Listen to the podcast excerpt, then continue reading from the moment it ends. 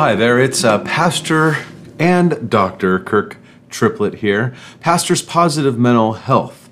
And uh, um, I want to just uh, take some time to try this new uh, video podcast and, and see if it's even more helpful. Again, share it with your friends. If you like the channel, please like and subscribe. I would greatly appreciate that, but I really have a desire to help pastors and churches as a whole with how the dynamics between church members and pastors work and how we can really help a church flourish if we're at least aware of it, but also being proactive about it. And so I just want to look at a few studies here and we'll just kind of go down this journey today and see where it takes us. In 2013, uh, the Duke Clergy Health Initiative, which is part of Duke uh, Divinity School, did a study and found that 8.7% of pastors dealt with mental illness. In 2014, Lifeway Research did a study and discovered that 12% of pastors deal with mental illness, personally, that is. And then Lifeway Research again did a follow up in 2017, and they showed that 17% of pastors dealt with mental illness. Now, what's interesting is some of this is mental illness awareness and what we would consider mental illness. Another thing that it is is pastors that would admit that they deal with mental illness and some of the challenges is how we define mental illness and as we continue to define mental illness we continue to see that it is part of our lives in fact uh, studies show that people deal with negative mental health and positive mental health at the same time where 20 years ago the world health organization described uh, mental health as without any mental illness or negative mental uh, components. Those components of negative mental were stress, um, anxiety, depression, um, things like that. It wasn't just the wild schizophrenia or, or bipolar that some people deal with. It was just simple things of stress and anxiety and depression, which pastors deal with all the time. Now, I say it's interesting that we note that mental illness is admitted by some pastors, and it would be very interesting to do a study now uh, at post pandemic and uh, what pastors discovered through that pandemic. We know that 46% of pastors in 2021 contemplated quitting or leaving the ministry. We saw a great deal of pastors find themselves at a loss for what to do, and it does affect us mentally. And so I want to focus mainly on depression and a little bit of anxiety today because these are things that come with being a pastor. And it's something that's interesting because it is unique to the pastoral profession. Uh, pastors uh, often are insecure. Pastors often feel that they're failing other people because they're not seeing the results of their efforts. Uh, pastors have this this um, drive to always be on call and always have the answers for people. Um, so it's even tough when they go on vacation to not answer the phone or to know what's going on. And this can cause uh, stages of burnout, which are definitely part that depression and anxiety play in. So, a couple of things that I want us to talk about First, I'd like to look at what are the signs of depression. I think it's really important for us to acknowledge what the signs of depression are, um, not only for us personally, but for uh, other pastors that you might know, and even other people. If you're a pastor in your congregation, you can look for these things and kind of understand that maybe this is happening in their lives. So, one of the first things that is, is a big flag for depression is a loss of interest in what was once enjoyable. So if you have somebody who really likes to go fishing, and then you find that, man, they took a year and hardly went fishing, or or something like that, or they enjoy playing golf, or they enjoy playing cards, or hanging out with friends, and you notice that they haven't done that. Another thing that pastors need to recognize, and people also of depression, is that there's this feeling of emptiness or numbness. And we go through seasons in life where that is our default. We find ourselves becoming numb to what is going on. I know when you have certain when I've had certain trials or tribulations, it's so overwhelming. I just find myself numb to everything, um, and so that's something that we need to be aware of. It's it's not that we can't that, that, that we can't avoid it all the time, but what we do understand is that we need to be able to recognize it. Another thing is fatigue. Um, you're just tired all of the time. And again, that's because you're feeling numb. That's because you're just overwhelmed with what's going on, and and the joy of, of once was is no longer there. Uh, you feel lonely at the same time because you feel isolated and that no one understands. You've seen those commercials on TV where someone's holding up uh, the happy face, but inside they're still feeling this this down. And again, that's for drug and some drugs are necessary for chemical imbalances. So we don't want to rule that out. Even as a pastor, we need to understand these are things that are common to man, and we are in a broken world, and you're in a broken body. And so we realize that we need to be honest about how things are going. Another uh, sign of depression is difficulty with regular sleep patterns. And what I mean is maybe you're getting too much sleep and you're sleeping too much, or you just can't find yourself getting enough sleep. You're waking up fatigued. Now, I know in, in the world that we live in, we don't value siesta or rest very well. And so we can find ourselves from the moment we wake up still feeling tired. I know for me, if I sit down in front of the TV anytime after about seven or eight o'clock, um, I'm falling asleep. Um, and so I have to sit there and go, boy, am I depressed? Is this part of fatigue or am I just not resting well? It's things for me to assess and really go, okay, let me let me be honest about where I am at. Another thing is fluctuations in weight. Now this means that you're not dieting or anything, but what this means is that you lose weight because you lose interest in eating, or you gain a lot of weight because that's how we handle stress and depression uh, feelings of guilt or hopelessness. And I would say that this is a common one for pastors. And why do I say that? Well, I say that because we feel guilty when people don't do well in our congregations. We feel guilty when trials come. We feel guilty that, that if people really knew who we were, they wouldn't listen to us. It's called imposter syndrome, which most pastors deal with. If people really knew me, um, they would they would know a different story, and so and so we feel guilty that we hear who are we to proclaim the word of God. We feel guilty when we know that we have let someone down or we haven't met their needs. And sometimes we even feel hopeless because we get into a season in ministry where people move away or they they quit the church and go somewhere else or they quit church altogether. And you just have these moments of like I like to call ministry in molasses that just feels like you're barely going along or you're going through the motions and nothing seems to make an impact or a difference. Even though there might be excitement and growth in the ministry, you just don't feel it. And so you're kind of hopeless and go, what's this all for anyway? Another thing is muscle tension and pain. Now, again, this can go with difficulties with sleep patterns. It can also go with sports injuries. And so let's not just think that every time I ache, it's because I'm depressed.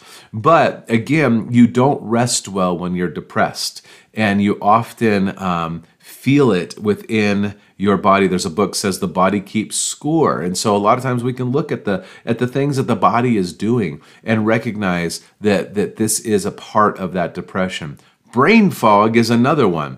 Now, if you're anything like me, this happens way too often, and as you get older, it happens more and more.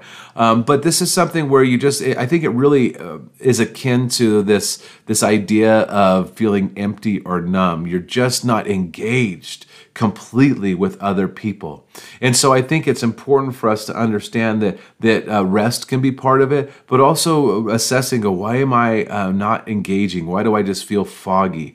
Um, is there something I need to change? And so, Lord, give me clarity. And then also, con- this real severe depression is contemplating suicide. And it might not just be contemplating, how am I going to kill myself? It could be something as much as, man, you know, the world would be better off without me, or I'm really not that important. People would be fine. They would carry on just fine if I wasn't here, or maybe they'd even be better if I wasn't here. And so we need to understand that. Now, part of pastors' positive mental health is knowing that things that are positive, um, working on those positive mental health, looking at the actions of church members, um, actually helps combat those negative mental health. So it helps combat uh, depression. So, a couple tips that I just want to give us uh, that as we move forward to the next part of this conversation is if if, if you're feeling depressed, if if any of those things like said, hey, yeah, there's a handful of those things. I do kind of feel lonely. I do have a brain fog. Uh, I have been thinking maybe it's better if I'm not even here, or or I'm, I'm feeling guilty all the time. I'm tired. Uh, you know, let's look at some things that we need to know because mental illness, you need to realize,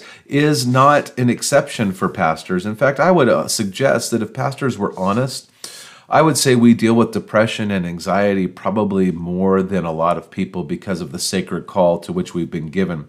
And we feel like we're failing that call all the time, to be honest with you. So, number one, when it comes to depression and, and anxiety, especially, we'll look at more at anxiety in a minute, but know that you're not alone. Okay. This goes that not only other pastors, um, but there are other people in your congregation who are dealing with the same thing that you're dealing with. So know that you're not alone. When when my wife got diagnosed with cancer, the the uh, the president of our denomination in our district called me, and he had recently gone through this with his wife.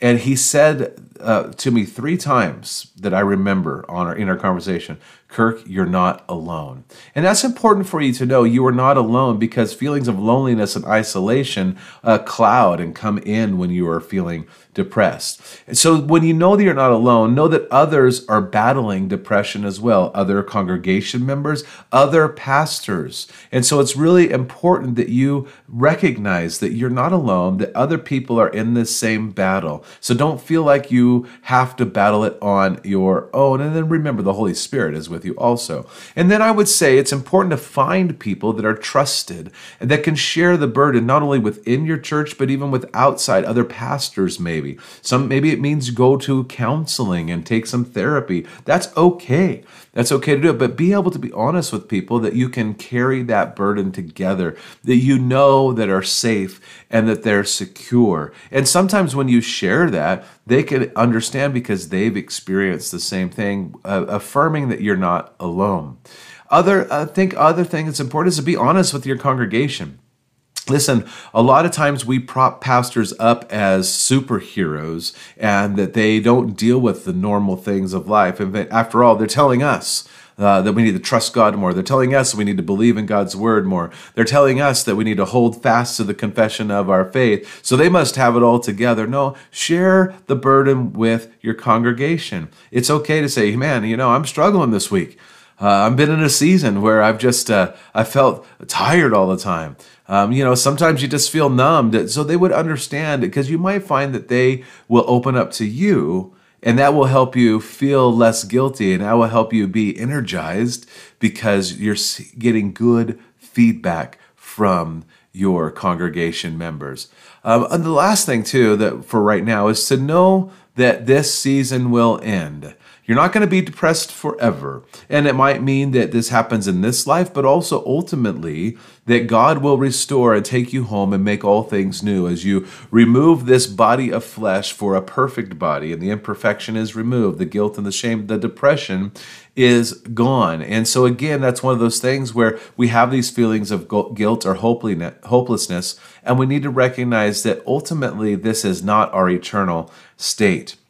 And so when we look at pastors' positive mental health, we need to be looking at those things that are helping us not feel lonely and helping us not lose interest. So, are there people that want to take you fishing if that's what you enjoy, uh, that want to go golfing with you if that's what you enjoy, or, or you know, look for those times where people have said something specific about how they have been met through what you have said or what you have done. And, and, and, make sure that, that, that you hold on to those things. When people give you genuine care and they truly ask, How are you? How can I help? Be honest with them and let them help you. Uh, I think that it's important for us to understand that it's okay to rest it's okay to take a day and completely rest. And, and so I think it's also important that, that we have those things that, that cause us um, great joy in the ministry that we would look for them. Hey, this couple has been coming more regularly now. Hey, this person um, actually contributed to Bible study in a way that they haven't before. Hey, this person is, is, is professing their faith because of this trial like they never have before. These people are show a joy that they haven't shown before. And so I just want to encourage you in that. And then I just want to touch on anxiety for a minute part of the problem with anxiety is that it's very self-focused. It, and, and, I, and I don't mean that to be something that is condemning um, but what it is is that when we feel anxiety it's because we are trying to take the pressure of the ministry or of life on ourselves. And we were never meant to deal with the pressures of a broken world. And that's why we find ourselves overwhelmed and anxious about the future. And, and we find that in ministry the pastors often are anxious about the future. And they're anxious because they, they, they don't know if they're doing what they're supposed to be doing. And because sometimes it's hard to see. And we, we find a lot of criticism in our line of profession and our vocation. And so when we find ourselves anxious and dealing with anxiety, I want to encourage you first and foremost, look to Jesus. Uh, rejoice in the Lord always. Uh, again, I say rejoice. And that we would cast our cares upon Him, for He cares for us, and be anxious for nothing, but in everything by prayer and supplication with thanksgiving, make your request known to God. And so we say, Lord, how am I thankful today? And I think specifically as pastors, we look at people in the congregation and we say, Lord, how have you how have you helped me through others? How have you shown me your love for me through others? How show me the response the people to the Holy Spirit that maybe I don't see because I'm not looking for it. And be thankful that God has entrusted you to deliver the goods of grace to people in need. But I also want to encourage you. Share your anxieties with others. Share your anxieties with those, especially other pastors. If you're a pastor, if you're a congregation member, share your anxieties. This is why I'm anxious. And that we would turn to the Lord together. We would trust in the Lord with all our heart and lean not on our own understanding, because our own understanding will always lead to anxiousness. And so I just want to encourage you all that we have a great battle ahead of us at all times, but we're not fighting a battle alone. And so pastors have a great and high calling. It's the greatest job in the world when you're called to it.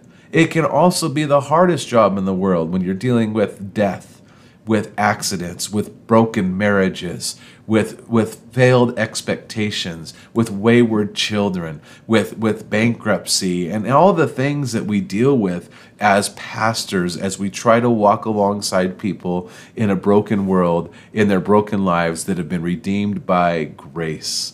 And so we want to be gracious. We want to be honest about how we're feeling. But more than anything, together we want to lift high the name of Jesus and that we would together help our churches flourish. Thanks for taking the time. Again, I ask you to subscribe. I ask you to comment. Um, if you want to reach out to me, please do that. Please share this with pastors and other church leadership, especially. Um, please share it and um, see if they can benefit from it. Again, I'm available uh, to help other churches, to help church organizations, uh, to help pastors walk through difficult times. I also can do seminars and, and stuff and workshops for pastors, for congregations, for church leadership. I want to be used by you. Isn't that a wonderful thing to say? So, anyway, uh, let's again help to churches flourish together. So long.